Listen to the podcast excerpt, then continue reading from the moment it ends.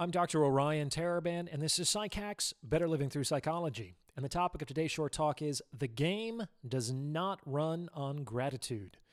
Remember, a game is anything with rules and a goal, so this statement is just as true in business as it is in romance. The game does not run on gratitude. What does this mean? Listen very carefully. Listen twice if you need to. As soon as you are no longer in a position to either benefit or harm someone else, you become irrelevant. If you cannot help or hurt someone, you are an NPC in that other person's life. You are wallpaper, and your thoughts, feelings, and goals no longer matter. Even if you have a long history together, as soon as you remove those contingencies, the potential for future harm and the potential for future benefit, you can no longer expect to influence another person's behavior. You can be upset about this. You can lament the state of humanity. You can go on angry tirades about men and women and the way that things should be, but this is the way it is. The game does not run on gratitude. And why not? Because you've already been paid. This is something that's going to be very hard for some of you to understand, so I will walk you through it. The idea that you're owed something for past action, especially something that has not been explicitly and mutually negotiated, is rooted in an idea of fairness that, frankly, may only exist in your mind. Articulated beliefs along these lines typically begin with the words, after everything I've done after everything I've done for you, after everything I've done for this company, this is how you repay me? If you recognize this belief in yourself, let's take a look at this more closely, shall we?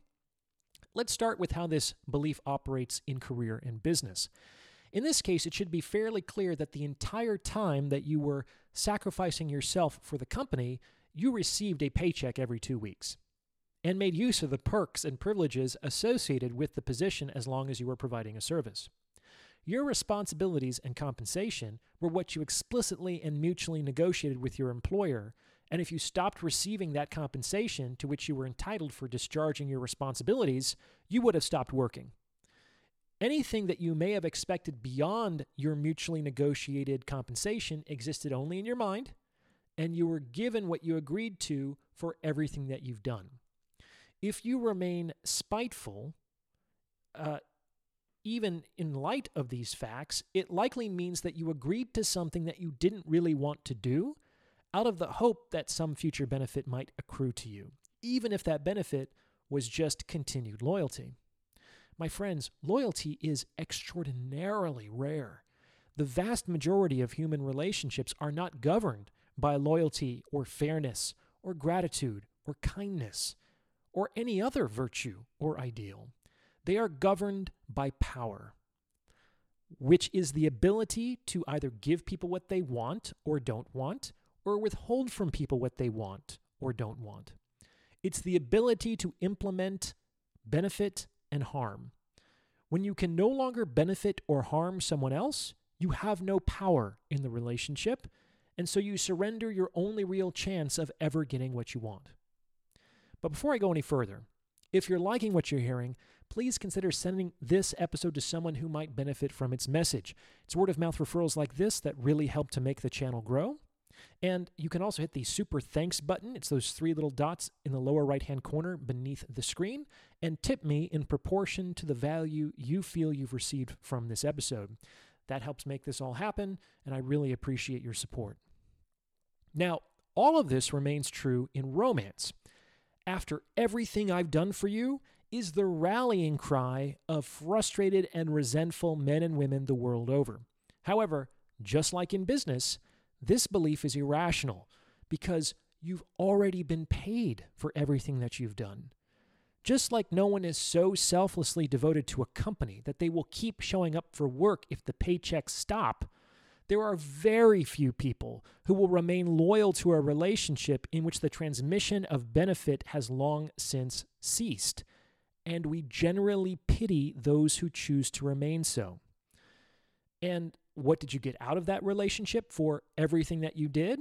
Well, it's different for every relationship, but it generally includes some combination of things like dates, companionship, sex, attention, excitement, commiseration, support, emotional energy, distraction, remedy from loneliness, etc. And more than all of these, you were there. You were present in a person's life and were able to accompany them through time for a while. You were paid with some or all of these things.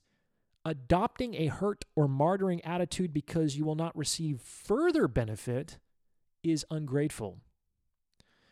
As soon as a benefit has been received, it is dead.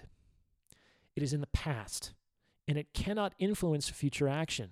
Think about it. The concept of debt, irrespective of whether it's monetary debt or emotional debt, really only has power to influence people because of the possibility of future harm associated with non payment. This can mean lowering your credit score, or it can mean wanting to spend less time with you. In the vast majority of cases, people discharge their debts not because they are grateful for the favor rendered, but because they are averse to the harm they could experience in the future if the debt were not repaid. Again, what really motivates people is power, the carrot and the stick. However, it's, shall we say, poor form to make these contingencies too obvious. So, what we tend to do is mystify power behind a veneer of ideality. Like a sugar coating on a bitter medicine, this veneer makes power easier to swallow and allows people to save face when responding to its influences.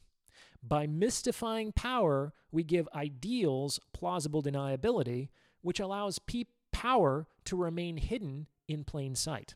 Here's an extreme example of this. What force makes soldiers hold an indefensible position in wartime?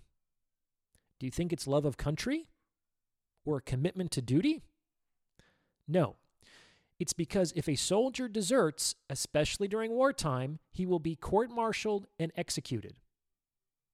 So if he's dead, irrespective of whether he holds the line or runs away, but holding the line redounds honor to his name and family and can, in some small measure, reduce the likelihood that harm might befall those he cares about as a consequence of his sacrifice, then holding the line becomes a better option for him. But only because of the calculus of harms and benefits in effect. This might anger some folks because the ideals of patriotism and duty, like all cherished ideals, make life more livable by bringing us into further remove from the relentless and unfeeling application of power. But if this weren't the case, if soldiers would hold the line simply out of patriotism or duty, then such a severe punishment surely shouldn't be necessary. However, my hunch is that if we were to keep the patriotism and dispense with the court martial, we would have a lot more desertion when all hell broke loose. And on the other hand, if we were to keep the court martial and dispense with the patriotism, things would look largely as they do today, albeit with much lower recruitment rates. In any case, my friends, the game, any game, does not run on gratitude. The vast majority of people will not retain a relationship on the grounds of past benefit, but they might if they stand to benefit in the future. What do you think? Does this fit with your own experience? Please let me know in the comments below. And if you've gotten this far, you might as well like this episode and subscribe to this channel. You can also consider becoming a channel member with perks like priority review of comments or booking a paid consultation. As always, thank you for listening.